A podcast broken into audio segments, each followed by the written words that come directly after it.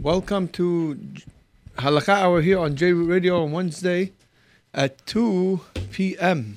live. This is the Halakha Hour on J Radio. Let's give you first the numbers how to reach us, and then we'll get straight to the class.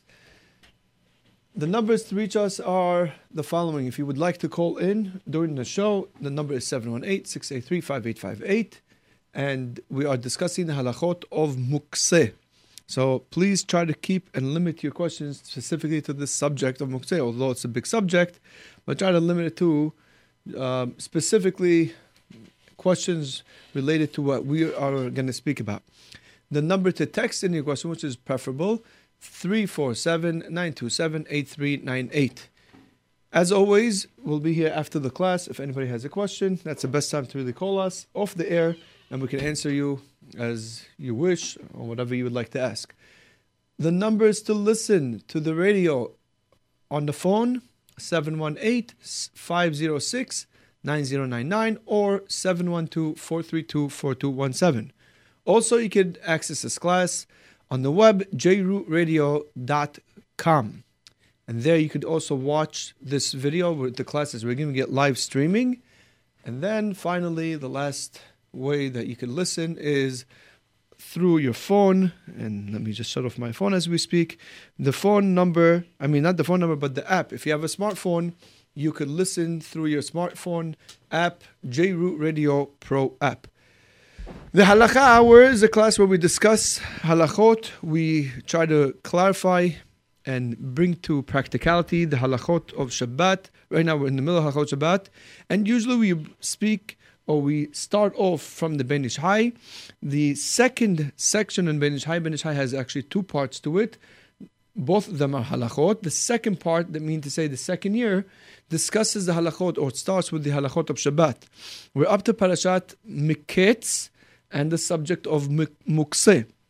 Last week and this week, we will be speaking about the introduction to of Mukseh. As we mentioned last week, the halachot Mukseh are very complicated. They're very, it's, it's a lot, it's a big, big subject, and there is no way possible, really, for this type of class to be able to teach all of Hilchot Mukseh, but we are giving introductions to make it a little bit easier to understand the subject of Mukseh to a practical level. And we know our audience, we know who's listening, especially in the car and things, so we try to make it very clear and simple that we should all be able to apply these halachot on a regular basis. If you have not listened to last week's class, it's highly recommended that you go to the archives and listen. So you could just be, you know, basically with us. This class, today's class, is going to be part two of the introductions of Al Mukseh. I hope, that after today's class, we'll be able to get to the actual halachot from the Ben Ish Hai, which will probably be next week.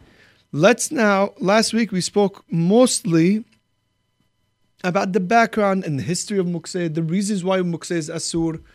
Mostly was, uh, I guess, explanations why and uh, not exactly how. The practical or the halachot really, today's class is the introduction part two, but it deals with the halachot really to mukse. And we'll begin with really an introduction that's from the Beit Yosef, and all the Ahronim, pretty much anybody who discussed the subject of mukse brought the f- same introduction. In order to understand mukse, you should know I, many people who do know about mukse. I don't mean the details of mukse, who just know a little bit about Mukseh, don't know exactly, you know, they think that once something is mukse, that's it. It's all the same. And it's really not. As we're going to see soon, that mukse has to be categorized. And depending which category an item, which category of mukse an item falls under, it has its own separate laws. And the categories of mukse, the Beit Yosef brings down, there are six categories of mukse. What are these six categories? I'm going to tell you the names. You should be familiar with the names the way they are in Hebrew. I'm not going to translate what they are. I'm just going to tell you the names and then, after we list these six categories, we'll go and explain a little bit briefly what these six categories are and which ones we will be focusing on. The six categories are number one, keli shemlachto leisur or leheter. Number two, Mukse Mahmat Hesron Kis. Number three, Mukse Mahmat Gufo. Number four, Basis Ledabar Asur. Number five, Mukse Mahamat Isur. And finally, number six, Mukse Mahmat Mitzvah. If you know the Hachot Mukse, you should say, yes, okay, that's it. He got it all. That's exactly what the Beit Yosef says. If you're not familiar with Achot Mukse, you just know the terminology of Mukse, this sounds Chinese. And I know it sounds Chinese. And if I would translate, trust me, it would be worse. So let me go ahead and explain what, what these six categories are, a little bit, very, very briefly, what they are, an example of what they are, and some very, very short rules. But you should know, categorizing the Mukse, we, we accomplished that 60% of the laws of Mukseh we have. Just to know how to categorize what item is Mukseh, we have the halachot of Mukseh. 60% of the halachot of Mukseh, we have them already. We're good. The other 40% are all the other details, are all the other laws of Mukseh. So let's get to these six categories of Mukseh. You should know, even though we listed six, I'm not going to bother explaining the last one unless I see I really, really have time. And the reason is because the last category is something that's not so dealt with on a regular every Shabbat basis. It's rather, it's in the the it's rather it's it's a subject that's for Yom Tov. So I'll try, depending on the time, to see if I'm able if we're able to discuss that last category. Let's begin with the first category of Mukseh, known as Keli Shemlachto Le'isur. I'll repeat it again. Keli Shemlachto Le'isur. So if you're Ashkenazi listening to my Sfaradi Havara, so I know it makes it a little bit harder. But Barakat, that's really what it is. Keli Shemlachto Le'isur means it's a utensil, it has a function, has a purpose, but its main purpose is something that we cannot do on Shabbat. Let's give an example. A pen. A pen is a utensil. You could use it. Utensil doesn't have to be pots and pans, by the way. Utensil is anything that's used. That's, I believe, the definition of utensil. It's an item that has a function. It's a pen, has a function. But the main thing that the pen is made for is that it should write. And writing itself is asur on Shabbat. So that's called keli. That's utensil. Shem that its function is le'isur for something that's forbidden to be performed on Shabbat. Let's give, let's give you another example. Scissors. What do you use scissors for? To cut. Are you allowed to cut on Shabbat? No. So scissors is ekeli shemelachto le'isur. Another example. Hammer. A hammer also. What is a hammer used for? It's used to build.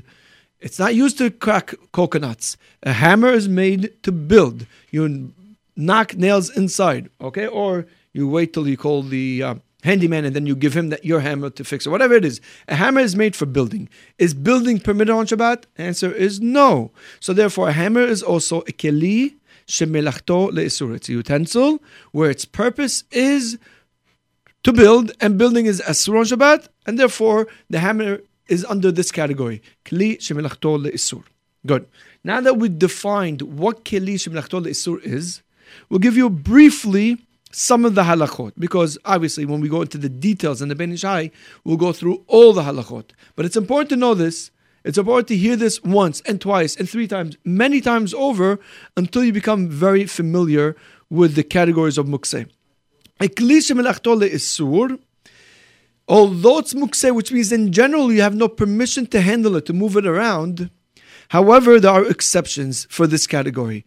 is permitted that you're allowed to move it for what the Gemara in Halacha says, something called litzorech mekomo will litzorech gufo. What does this mean? I'm allowed to move a klish melachto leisur litzorech mekomo. Litzorech mekomo means if I need the place of the item. Let's give a mashal. I'm coming on Shabbat and I would like to eat my Shabbat meal. I come to set up the table because I'm such a good husband. I help my wife on Shabbat. I set up the table. I come to set up the table, and lo and behold, right there where I'm supposed to put down the dish, the plate, and the forks and the knives and whatever it is, where I'm supposed to put it down, my kids left the hammer. Or ladies would say, My husband left the hammer. Baruch Hashem, he's handy, but he leaves his things around. In any case, the hammer is left exactly, it's on the Shabbat table where I'm planning to put down the plate. So I need that makom. I need that place for Shabbat. I need to place the dishes over there. I need to put the, the plates and the forks. So although a hammer is mukse, I'm not allowed to move it in general. But since I need its place, that's called litzorech mekomo, I'm allowed to pick up the hammer and move it and put it where I need to put it. That's called litzorech gufo. So again, keli shemilachto le'isur is permitted to move only litzorech mekomo, as we just explained. The other heter, the other time when it's permitted for me to move something that's mukse, that's in this category, means kli shemilachto le'isur, is letzorech gufo. Let's give another example. You know, with me personally, happens to be after Tu B'Shvat, I got very into coconuts. I, I, like to make a show for all the kids. You know, on Shabbat, I realized that it worked very nice on uh, Tu B'Shvat, and everybody got, you know, from all the exotic fruits I was able to find, the coconut was. Uh, because of the show of cracking the coconut, I had to go online to figure out how to do it. It was uh, pretty exciting. So I decided, you know what? It'll be a nice activity to do on Shabbat. I'll buy coconuts, and I'll crack it open in front of everybody. It lasted for two weeks, you know, Baruch Hashem. That was good enough. In any case, in order to be able to really crack the coconut, here's this trick. You put it in the freezer for 15 minutes, and then after you put it in the freezer for 15 minutes, somehow or whatever, it makes the shell easier to crack. You take it and then you take a hammer and you whack it right in the middle, in the center of the coconut, and it's supposed to make the coconut shell, the hard shell that is, break open in half. And it really works if you really hit it right. So in order to do this, I needed a hammer. Plus, I needed a screwdriver because you know those three little, uh, what looks like eyes on the coconut. There, there's one spot over there that's very soft, and always in one of those three, there's one that's very soft. And if you puncture it, you make a hole over there. You first drain out all the liquid, all the coconut water, and this way you don't make a big mess when you crack it open. So I needed a hammer and I needed a screwdriver. Let's see. Can I move a hammer on Shabbat? Well, a hammer is made to build. So therefore, building is asur. So hammer is klish mnachtole isur. It's mukse. But what kind of mukse? Klish mnachtole isur. A screwdriver. What is a screwdriver made for? You got it to in, in order to drive the screws into the walls or whatever I need. It's made in order to fix. Can I fix on Shabbat? Can I uh, tighten screws on Shabbat? The answer is no. It's asur. So therefore, the screwdriver is also a kli shemelachto leisur. It's a utensil where its main function is in order for something that's forbidden. Now, in this case over here, it's sitting in my, it's sitting on the shelf in my closet. I don't need the shelf in my closet, but I need to crack open the coconut. Can I use it? And the answer is yes because klish b'shemachto le'isur is mutal letzorech gufo. What does it mean letzorech gufo? If I need it in order to do something that's mutal on Shabbat, then I can use it. I can't take the hammer and knock nails in on Shabbat. That's asur. But to take the hammer to open up, to open up the coconut, which is mutar on Shabbat, or to puncture a hole in the coconut to drain out the coconut juice, which is also mutar on Shabbat. I'm allowed to crack open a coconut. I'm allowed to drain out the water of a coconut on Shabbat. So I'm allowed to also take the hammer, use it to open the coconut, and it's not it's not a problem mukse. Why? It is mukse the item, but this type of mukse, which is klisum nachtole isur, is permitted in the case where it's letzorich gufo, I need the item, I need the utensil itself to do something that's mutar Shabbat, and letzorech mekomo. Or if the item is in a place which I need on Shabbat. Like the first example that we gave, where the hammer is sitting or in my seat on Shabbat or on the table where I need to put the dishes on Shabbat. However, although we gave you when it's permitted to move, which is again, remember these words, letzorech gufo and letzorech mekomo. If I need the location where it is, or if I need the item itself to do something that's permitted. Moving mukse, this category mukse, which is called klisim lachtole isur, is forbidden. What the halacha says mehama litzel, from sun to shade. What in the world does this mean? Moving from the sun to shade, from outside to inside. The simple meaning is as follows: although we gave you the hiterim, when you're allowed to move klisha mechtola isur, you should know you can't just move it whenever you like. If you're moving the mukse, which is categorized as klisha mechtola isur, for the sake of the item itself, to protect the item or to prevent it from damage, whatever it may be, then that's forbidden. Let's give you a mashal. Let's say I have my hammer sitting in my backyard. And now I see as it's become very, very windy and it's going to start raining. And the handle to my hammer is wood. And I know if it rains, it's going to ruin my hammer. So what's going to happen now is that in an hour, the rainstorm is going to be over. I'm going to come back after Shabbat, look at my hammer. It's going to be all soggy and the, the metal is going to be rough. It's going to ruin the hammer. Can I move the hammer inside the house to protect it from the rain? The answer is no. Why? Because I'm moving the hammer for the two heterim that we gave.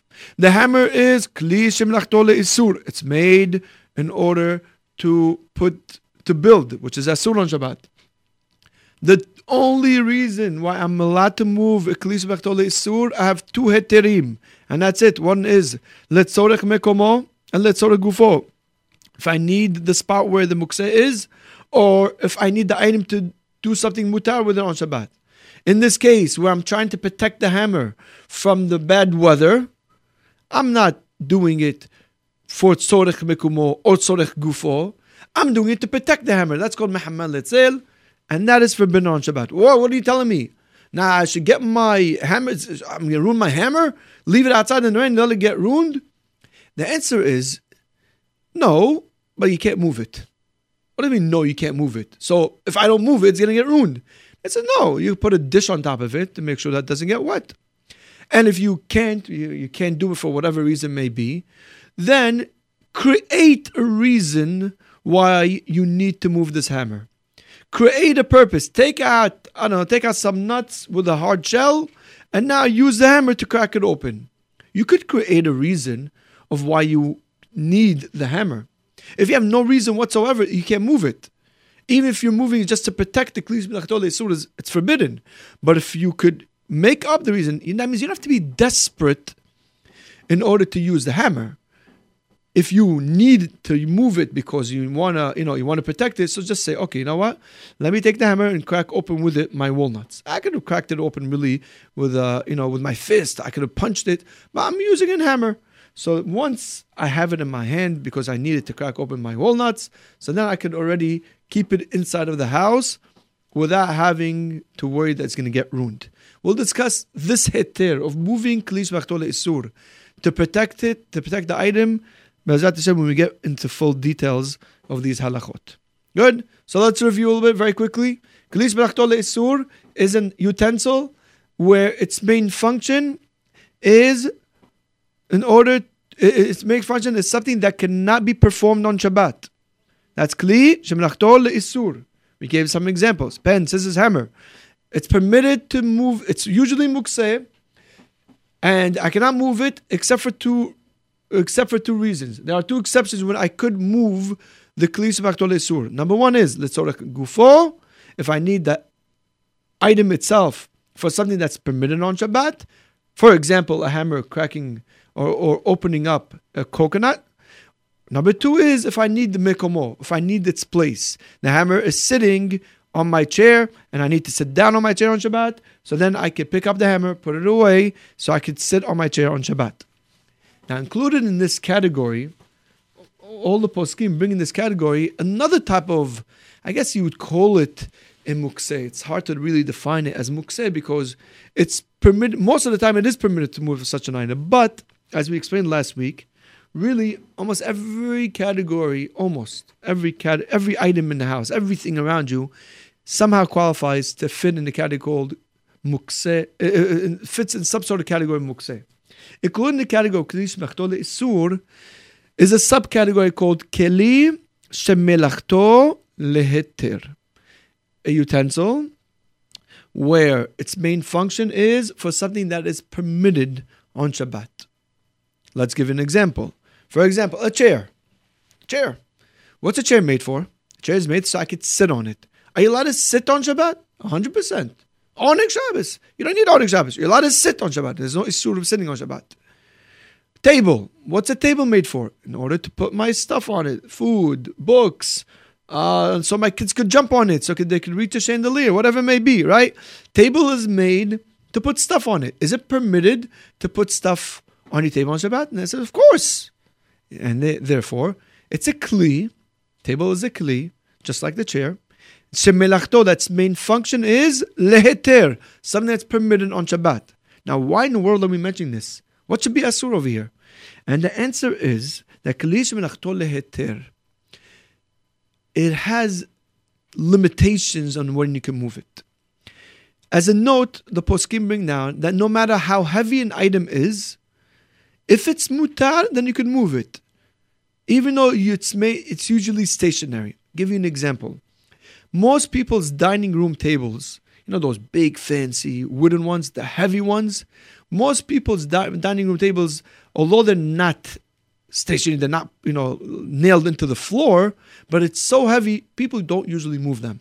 Also, because it's an expensive piece of furniture, if you move them around back and forth, it could possibly ruin it. So therefore, people like to keep their furniture, their dining room table in one place. But this doesn't make it mukseh. If now on Shabbat you need to move the table because now you have you know all your kids come and with their friends and need more room, more space in your dining room, so you want to push the table on the side, even though the table is so heavy and you usually never move it, doesn't make it mukseh. It's a kli shemelachto leheter because the table is made for something that's mutar and therefore it's not mukse. You can move it even though it's so heavy. Even though it takes 10 people, you have to go out in the street and get 10 people to help you move your dining room table. Mutar to move it on Shabbat, no problem. Even if you're doing it for the sake of the item itself. That means in order to protect it, as we explained before, this is called mehama letzel. Even if you're moving your dining room table for the sake of its protection, lemashal, you see that you finish eating your sauda, your, your Shabbat meals, and all of a sudden, lo alenu, but there's a leak in the house, and it's starting to drip on your wooden table. Now, that's going to ruin the table. You're allowed to move your wooden table away from the leak so it shouldn't ruin your Shabbat table. Ah, I'm moving it for its own protection. It's fine. Like the hammer, that I'm not allowed to move if I'm doing it to protect the item. But klish mlachto leheter, I'm allowed to move it if I'm uh, if I want to do it, even to protect the item itself. I want to protect my dining room table from the leak. I'm allowed to move it. I want to move my chair. Why? So this way my kids don't ruin it. Their friends are coming over. They're gonna do all sorts of thing, things on them. Mutar. It's a klish mlachto leheter. So why is it even mukseh? And the answer is the heter is limited to the following. There is a time when klis heter cannot be moved on Shabbat. When is that time? That time is when you have no reason whatsoever of moving it. You're not doing it because you need the item. You're not moving it because you need to protect the item itself. You're not doing it because you need you need the space of the item. For no reason whatsoever. What we call playing around. Just you're playing around with it. That's asur. Let's give an example. According to the Shitah that hold that forks are considered keli shemlachtol heter. So I have a fork. It's a kli. It's made mainly to use it to stick the food, you know, to stick it into the side of the food so I could eat. So it's a kli shemlachtol heter. I'm allowed to move it if even for its own protection. I want to move it from here to, uh, you know, I'm done eating and it's sitting on the table. It doesn't look bad. It's pretty clean. I want to move it now, put it back in the drawer because I don't want my kids to play with it and get, you know, that gets lost. I'm allowed to move it for that purpose. But, you know how some people, you know, they're sitting around and they just, you know, playing with a fork, flipping it around, playing with it with their fingers. That's actually a sur. Moving an item for no reason whatsoever, that is a sur on Shabbat, even in the case of kli shemlachto leheter. You can move for whatever reason you want, as long as there's a reason. For no reason whatsoever, it doesn't make a difference to you whatsoever, you cannot move it on Shabbat. It's hard. Now you have to think on Shabbat. Yes, that's that's the whole, like we said last week. Mukse makes you think throughout Shabbat. you cannot go through Shabbat without thinking because every item has to be first categorized. And once it's categorized, you have to know the halachot of when you can and when you cannot move the items. Even things that are mutar, like leheter, still there is a time when it will not be mutar, and that is, like we said, in the time when you're doing it for no reason whatsoever. That is category number one. Kli sur and leheter. We move on now to category number two, mukse mahamat hasron kis.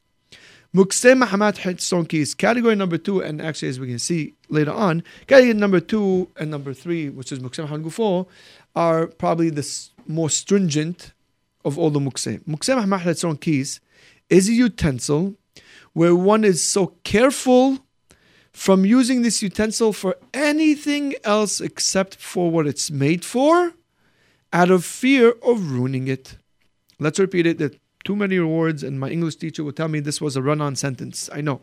But let's get all the details, all the conditions. In order for an item to qualify for Mukseh Mahmat Hesron Kis, and again, we're explaining these halachot in a very concise way. There's actually big debates of all the qualifications, all the conditions to make something Mukseh Mahmat Hesron Kis. We're just giving to you in a simple, simple way. So later on, when we get into the subject, it's a little bit easier. We already heard it. Category number two, Mukseh Mahmat Hesron Kis is defined as any utensil where one will never use this utensil for anything besides its main purpose. Why? Out of fear of ruining it. Let's give you the examples I brought down in halacha, in the Gemara.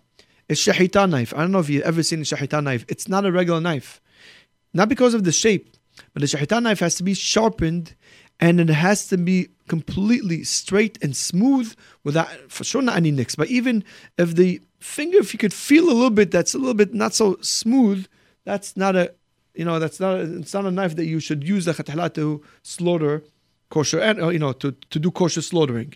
So shahita knife, whoever has a shahita knife is very, very careful not to use it except for shahita. You have different knives in the house. You have a butter knife, what they call, you know, that, that's a knife that you spread. You have a little bit of a sharper knife that's used, you know, to cut fruits. Then you have those big knives that use it to cut raw meat or, or like sometimes, you know, some chicken bones. So you can put it in your chalent or whatever you, you want to do with it. You will sometimes, if you can't find your sharp knife to, you know, the, the, the sharper knife, you may use a butter knife to cut fruits Ah, yes, you would rather use the sharp knife to cut fruits. It's much smoother, but if you don't, you'll take the other knife, the butter knife, and you'll use it to cut fruits. If you can't find any knife to cut your fruit, a person who's a shohet will not go to his knife and use it to cut fruit. Why? It's so expensive.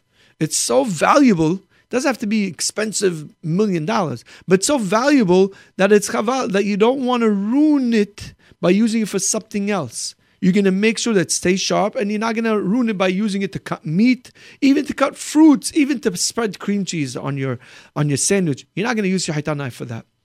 Since the shahita knife is something that you're so careful from using it for anything besides its main function, what it's made for, because out of fear that might get ruined, it's categorized, it is categorized under the category of mukseh. Mahamat, Mahamat means because of Hesron Kis. Hesron Kis literally means your pocket is missing, but means financial loss. Because of the fear of losing the value or losing the item, you will not use this item for anything besides what it's made for. Therefore, this is called Mukse Mahmat Hesron Kis. In such a category of Mukse, when we come across such a category, if something is categorized as Mukse Mahmat Hesron Kis, then the halakha says that you cannot move it at all. You cannot move in a normal way at all. That's it. It stays where it is. Even if you change your mind one time and say, you know what, I really want to eat my watermelon, and I'm not going to stick my face in this half a watermelon. How am I going to eat it? It's, it's not uh, it's not mechubad. I can't find any knife, not even a plastic knife. I'm gonna go take my shahita knife. If you decide, you know what, today it's worth it. It's very hot. My AC is barely working. At least my fridge is working. Made my watermelon cold. I'm deciding today to change my mind. I'm gonna go take my shahita knife and I'm gonna use it to cut my watermelon. Doesn't make a difference what you decided. Shahita knife is categorized as Mukseh Mahmat Hesron Kis. And even though you're changing your mind just for now, doesn't make a difference. It remains under that category. And because it's under the category of Mukseh Mahmat Hesron Kis, it becomes forbidden to move whatsoever. You cannot move it. It has to stay there. Even though I need its goof, let's all for no, asur. Even if this shahita knife is on the table where I need to place my plate, forbidden. Even letzorach mekomo, you're not allowed to move something which is mukse mahamat hasron kis. And that is category number two. Now we go on to category number three. Mukse mahamat gufo. Mukse mahamat because of gufo, of its of the item itself. This is a very broad uh, category. This is any item, anything basically, that doesn't have a function. It's not a kili. Not like Mukse Mahmat Hesron Kis, it has to be kli, it has to be made for something. Here, this category Mukse includes all items that don't have a function at all. Let's give you an example. Rock.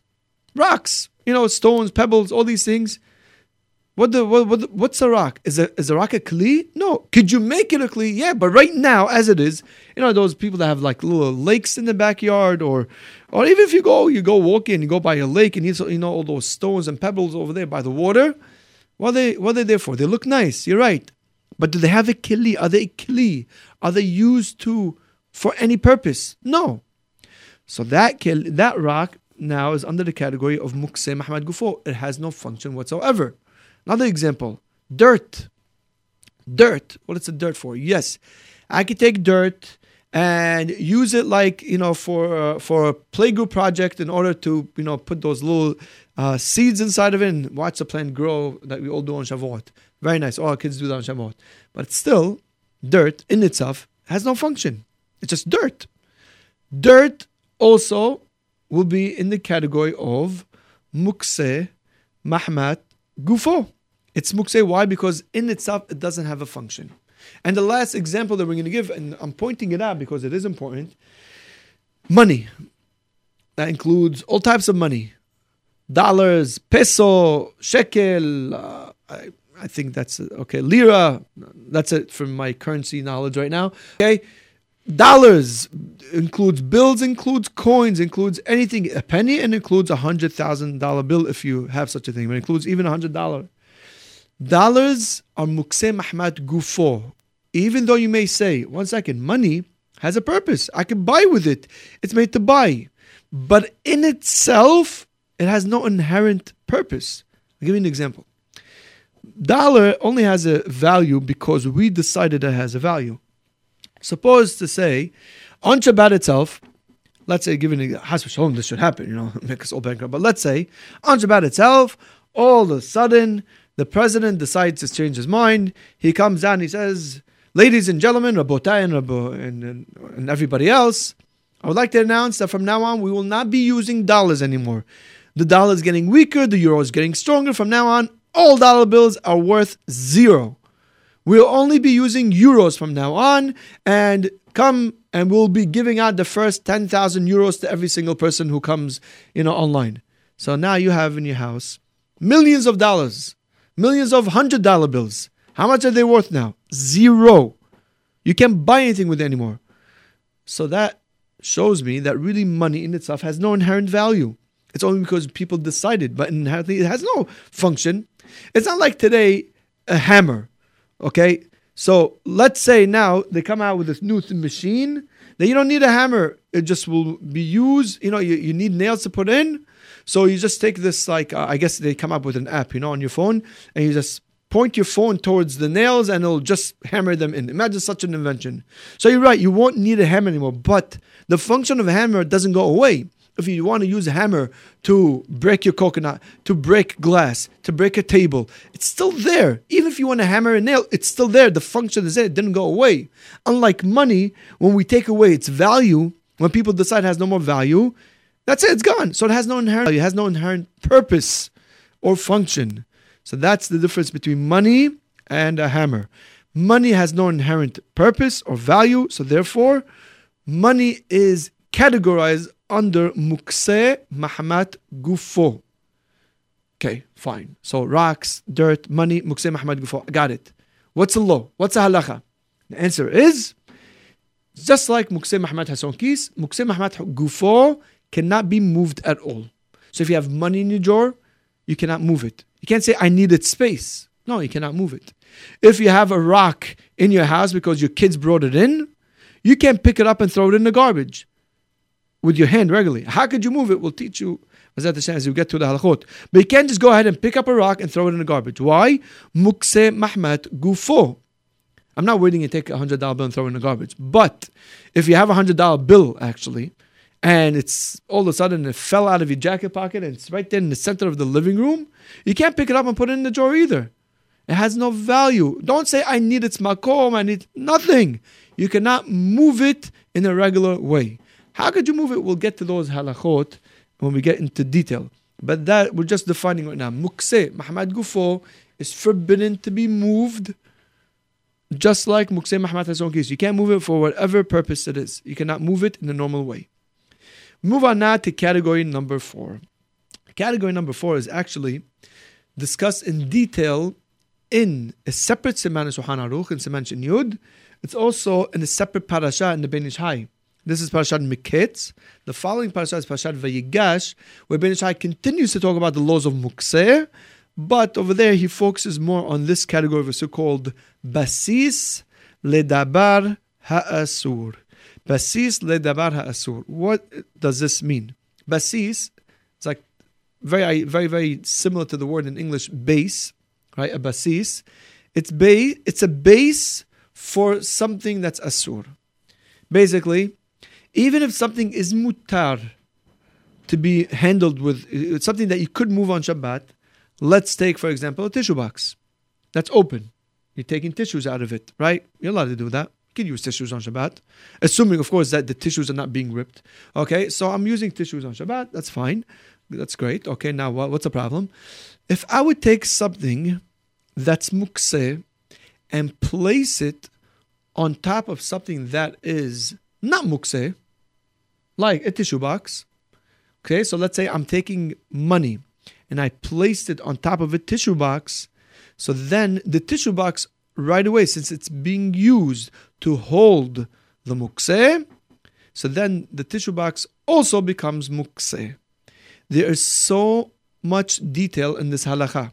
I'm saying it in a very vague way because I don't want to give it away this way or that way and confuse anybody. But the example that we gave is emit that if there was money that was placed on a tissue box and the money is mukse, fine, but what, what does it have to do with the tissue box? No.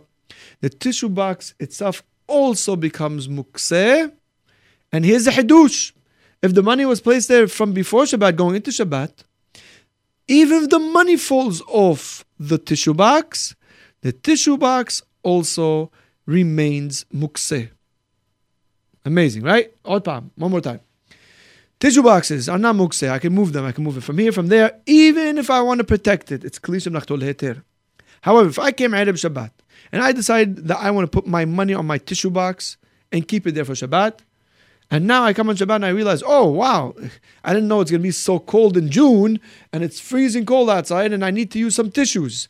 I need to move the tissue box. Oh, I got my money on it. I can't move my tissue box because I have money on it. Money is Mukse Mahmat Gufo. Tissue box also, even though but I can't slide it from under the money. That's it. It becomes a basis, it becomes the base, ledabar asur. Okay, I leave the room. I come back in half an hour. I realize that somebody knocked off the money from the tissue box. Now the tissue box is free of the mukse that's on top of it. No, it doesn't help me.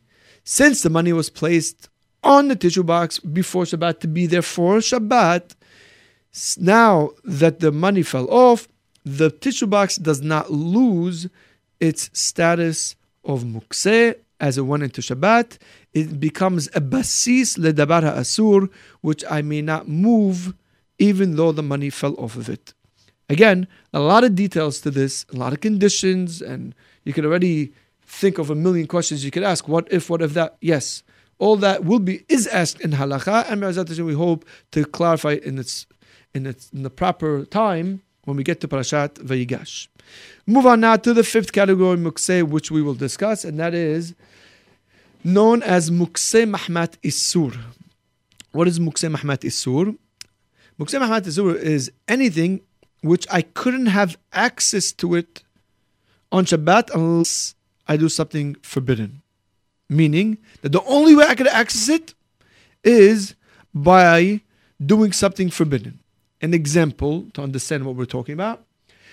If I have an apple on a tree, hanging on a tree, the apple is fully ripe, it's delicious, and now I come on Shabbat, I, I, I forget to pick it off the tree. I come on Shabbat and I see the apple looking me. I'm looking at the apple. We're eyeing each other, and apple saying, "Eat me," and I'm saying, "Yes, I will," but it's on the tree. If I rip off the apple from the tree, I will be transgressing an isur called tolesh, isur doraita. I'm not allowed to pick things from a tree from where they naturally grow from. Okay, can I bite the apple of the tree? No, that's also tolesh. What's the difference if I'm doing it with my mouth, I'm eating off the tree, if I pick it off with my hand, I'm removing the apple from the tree. So it's forbidden, right? So usually food is not mukse, as we're going to learn soon. Food is not mukse, but this case, that the food, the only way I could access the food is by doing something else, which in this case, ripping it off the tree. So I have that's called muk, so that makes this fruit mukse mahmat isur. It's mukse because the only way I can access is by doing an isur. What's the halakha? Okay, I know I can be tolish. So what's the law? The law is that even if somehow or another this tree shook on Shabbat and the apples fell, and now I come on Shabbat and I say, wow, look at that. The, the, apple really loves me. It fell off the tree. It's a sign from Shemayim I'm supposed to eat the apple. No, it's a sign from Shemayim. Go learn Hilchot Mukse. That apple is Mukse Mahmat Isur, even though now it's not attached to the tree. I don't have to go ahead and do any melakah to get to the apple. It's off the tree already. But I know that it fell off the tree now. It was hanging there on Shabbat. Therefore, it makes this apple Mukse Mahmat Isur. Even though it's off the tree, the apple remains Mukse. I may not move it on Shabbat. Why? Because it came to Shabbat in a way where I didn't have access to it unless I do an Isur. This is known as mukseh Mahmat Isur, which again, like all the other categories, they need to be clarified, need to be discussed in detail. Those are the five categories of mukseh that we will go into as at the same in these two parashot, Parashat Miketz and Parashat Vayigash. And they are again, one more time, Kli Shemelachto Le'isur or Leheter. This is an, a utensil, an item that's main function is, there's two categories over here, two, one in the subcategory. Kli Shemelachto Le'isur is a utensil that's made where its primary function is to do something that's forbidden on Shabbat, like we said, a pen, which is made to write, a hammer, which is made to nail uh, to hammer in nails. One is a mutar to move and one is a forbidden to move. It's mutar to move them, letzorach gufo umekomo. It's mutar to move them if I need its place or if I need the item itself. But kli shemelachto le'isur, I may not move it if it's made, eh, if I'm, my intention is to moving it is to protect it. If I have no purpose, but just to protect the item itself, kli shemelachto le'isur is mukseh in that way and I cannot move it. The subcategory of this is Machtol Heter. I can move it for whatever reason I have as long as it's a reason, even if I want to protect the item itself. But if I have no reason whatsoever, I cannot move a Kli Shemelachto Leheter, such as a fork. If I have no reason of moving it from next to me to away from me, just stop, I'm playing. That's Asur. Category number two, Mukse Mahmat Hesron Kis. And the item where I'm so careful not to use it except for what the item is made for, because I'm scared I'm going to ruin the item, like a shahita knife, where I will not use it except for shahita. So that type of mukse, mukse Mahmat Hesron Kis, is forbidden to move at all. It's completely forbidden to move. I have no heter of moving them around. Third category, mukse, mukse Mahmat Gufo. Anything which has no function, like rocks, dirt, money. Those things don't have their own function. They're, uh, they're not made to be used. They're not utensil. They're not made. They're not. They're not made to use for anything. So therefore, it's mukse mahmat gufo, and I cannot move it at all. Fourth category is basis ledabar ha'asur. This is something that is permitted to move in general, But in this case, it came into Shabbat with having something mukse on top of it. It retains its mukse status even though the mukse fell off of it. Since it was a base for something that's asur, it's basis about asur. Even though the isur fell, went away on Shabbat, that means to say the mukse went away on Shabbat, the item retains its status of mukseh until Shabbat is over. And finally, mukseh mahmat isur. This is anything which I couldn't have access to it on Shabbat unless I do an isur. Even if the isur goes away, like a fruit on a tree, the isur is ripping off the apple. Even though the apple ripped by itself and it fell on the floor, I still can't have that apple on Shabbat because of the isur. This is categorized as mukseh mahmat isur. Now that we categorized, now that we introduced the five categories of mukseh that we'll be discussing, we want to give you some simple rules of mukseh, some basic rules of mukseh. Very, very simple halachot, really. Like we said, this is really where the 40% of the of the halachot come. Now, the first 60% is categorizing mukseh, and the other 40% is the details of the halachot of mukseh. Give you some really, really basic laws. And again, of course, elaboration will come later on. Number one is mukseh is forbidden to move in a normal way, and that means handling mukse. You could only, it's only forbidden to move it in a normal way. Let's take, for example, we said beforehand, we cannot move a rock, right? So I can pick up the rock and move it away. I can pick it up with my hands and throw it away. But if I want to kick the rock, since that's, since that's not the normal way of moving it, kicking it, just kicking it, that's not the normal way, I'm allowed to kick it. Likewise, if I want to blow on mukse, I have some dirt. Dirt is mukse. Let's say I want to blow away the mukse. yes, I can do that on, on, on Shabbat. Oh, I'm moving it, yeah, but I'm not moving it in a normal way. Blowing on mukse, kicking away mukse, moving it in a weird way that's not normally done, it's mutar on Shabbat. Number two, touching mukse is permitted. It's only a it's only asur to move mukse, but just touching it without moving it, then it's mutar. So therefore, if I want to touch a car while it's on, there's a car and it's on, it's mukse, right? The car is mukseh. It's made in order to drive, which is Asur Shabbat. There's nothing wrong with touching the car on, on Shabbat. Why? Because by me touching the car, it's not going to move. The problem is when you move mukseh, if by touching it alone you'll move it. For example, a raw egg. Assuming people don't eat raw eggs, which I don't believe they do anymore. So raw eggs are usually mukseh, people don't eat it. So therefore, since let's assume you know this egg is 100% mukseh. I don't want to go into the details, but let's assume the egg is completely mukseh. If you would touch the egg, just touching it all, it would move because it's oval and it's gonna roll. So therefore, even though we told you that you're allowed to touch mukseh, but if your touching will make it move, then it's forbidden. Another example, let's say you have a candle coming down from the ceiling, kind of like a chandelier. So a candle is mukseh. To touch the candle is really not a problem. But since in this case that's hanging from the ceiling, if you would touch it, it will make it swing back and forth. That touching also becomes forbidden. So let's keep in mind touching mukseh is permitted as long as you don't move it. Another short halacha about mukseh. It's mutar to benefit from mukse. Although you may not handle mukse, but it's mutar to benefit from mukseh. Lemashal, we said bricks, stones, rocks, those are mukse. Let's say you have bricks in the backyard or stones in the backyard, which are made to build, right? They're mukseh. You want to sit on top of rocks on Shabbat, it's mutar. Even though by sitting on it, it will move a little bit, but that's not the way you move bricks. You know, nobody picks moves bricks by sitting on them. So therefore, it's permitted to sit on mukse on Shabbat, even though they might move slightly from you, that's fine. But I'm benefiting from mukse. Fine, it's not a melacha. Mukseh is like we said, It's, these are halachot of Tishbot, and the halakha tells us I'm allowed to benefit from mukse. Another rule of mukse: any food that's edible on Shabbat is not mukseh. Any food, all food? All food that's edible that you could eat on Shabbat is not mukse. However, if I mean to say it's not even kli shemelachto but that's what I mean.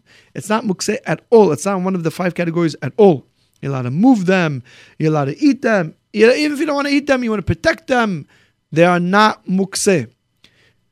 Now, the exception is, like we said, the fruits that fell off the tree because they came into Shabbat mukse, because they're mukse mahmat isur, or let's say you have raw food that's inedible. You won't eat it and you won't give it to an animal. So then also, raw food will also be mukse if it's inedible on Shabbat. Not all raw food is inedible. You can eat a tomato. Most of our fruits are raw, right? Talk about food that is inedible on Shabbat is also that's accepted to the rule of foods, and there will be mukse. Sefarim, finally, the last thing is sefarim are not mukse. All types of sefarim. I don't mean books. I mean to say sefarim newspapers, magazines, and books. We discussed those halachot. Which books and newspapers and magazines are you permitted to read on Shabbat? And whatever is forbidden to read on Shabbat, they're mukse. But sefarim, which are made for Torah books, biographies, all these books, even if you're not planning to read them, they're not mukse. Even if you got in a fight with the author, Let's say you have a book and you know the author is your next door neighbor. He asks him to autograph it for you, and he says, "I don't have time for you. How am I autographing you my uh, the sefer for?" And he got upset at them. Oh yeah, I spent twenty seven dollars plus shipping and tax to buy this guy's book because he's my neighbor. He wouldn't even give me a wholesale discount, and he has a chutzpah not to sign my book. Forget it. I'm not going to read his book. And you put a big X on it in the house. You tell everybody nobody's allowed to read that book. It's not mukse. It's a sefer. It's made to teach you Torah. You have to learn how to get over your anger. So you should, you know, calm down and read from the sefer. So therefore, sefarim are not mukse either. Okay. Now, these are basic halachot. But I don't go on and rule, start ruling halachot based on what we said. But this is a basic introduction to the laws of mukse. So we should we should understand it. The next thing that I have in my notes, I have a big introduction here, a big uh, subject over here to speak about and with the four minutes left, I won't have time to be able to elaborate, to really, you know, ex- explain it properly. It's a mahloket Rabbi Shimon Rabbi Yehuda in Hilchot Shabbat. This is really made for men in the subject of mukseh. We'll keep it for next week, Bezrat Hashem, and next week we'll begin already the halachot of mukseh from the Ben Ish Hai. Anybody who has a question right now, if you'd like to call in, we have a few minutes if you want to be on air. If you want to text in your question uh, specific about Hilchot Mukseh, we're more than happy to answer you. The number is 718 683 5858, but we only have two, three minutes, so make sure you have a short question only. If not, we could just we'll go off the air and we'll be able to answer your question. If you'd like to text in your question, 347 927 8398. As we're preparing for the end of the class, so let me so as we're preparing the end of the class, let me just give you the times. Bezat Hashem, next week we'll be here on hopefully again live Wednesday two o'clock. This class, which is the halachot of, or really the introduction to the halachot of Mukseh, will be on the website jrootradio.com and it will be aired on again tonight at 11 p.m. on jrootradio.com. So stay tuned. There's more great stuff coming up and we'll be signing off. If you have questions, text or call, we'll answer you Bezrat Hashem off the air. Thank you for listening. Thank you, Iran, for uh, for setting up everything, and J Root for hosting. Have a wonderful week. Shabbat Shalom.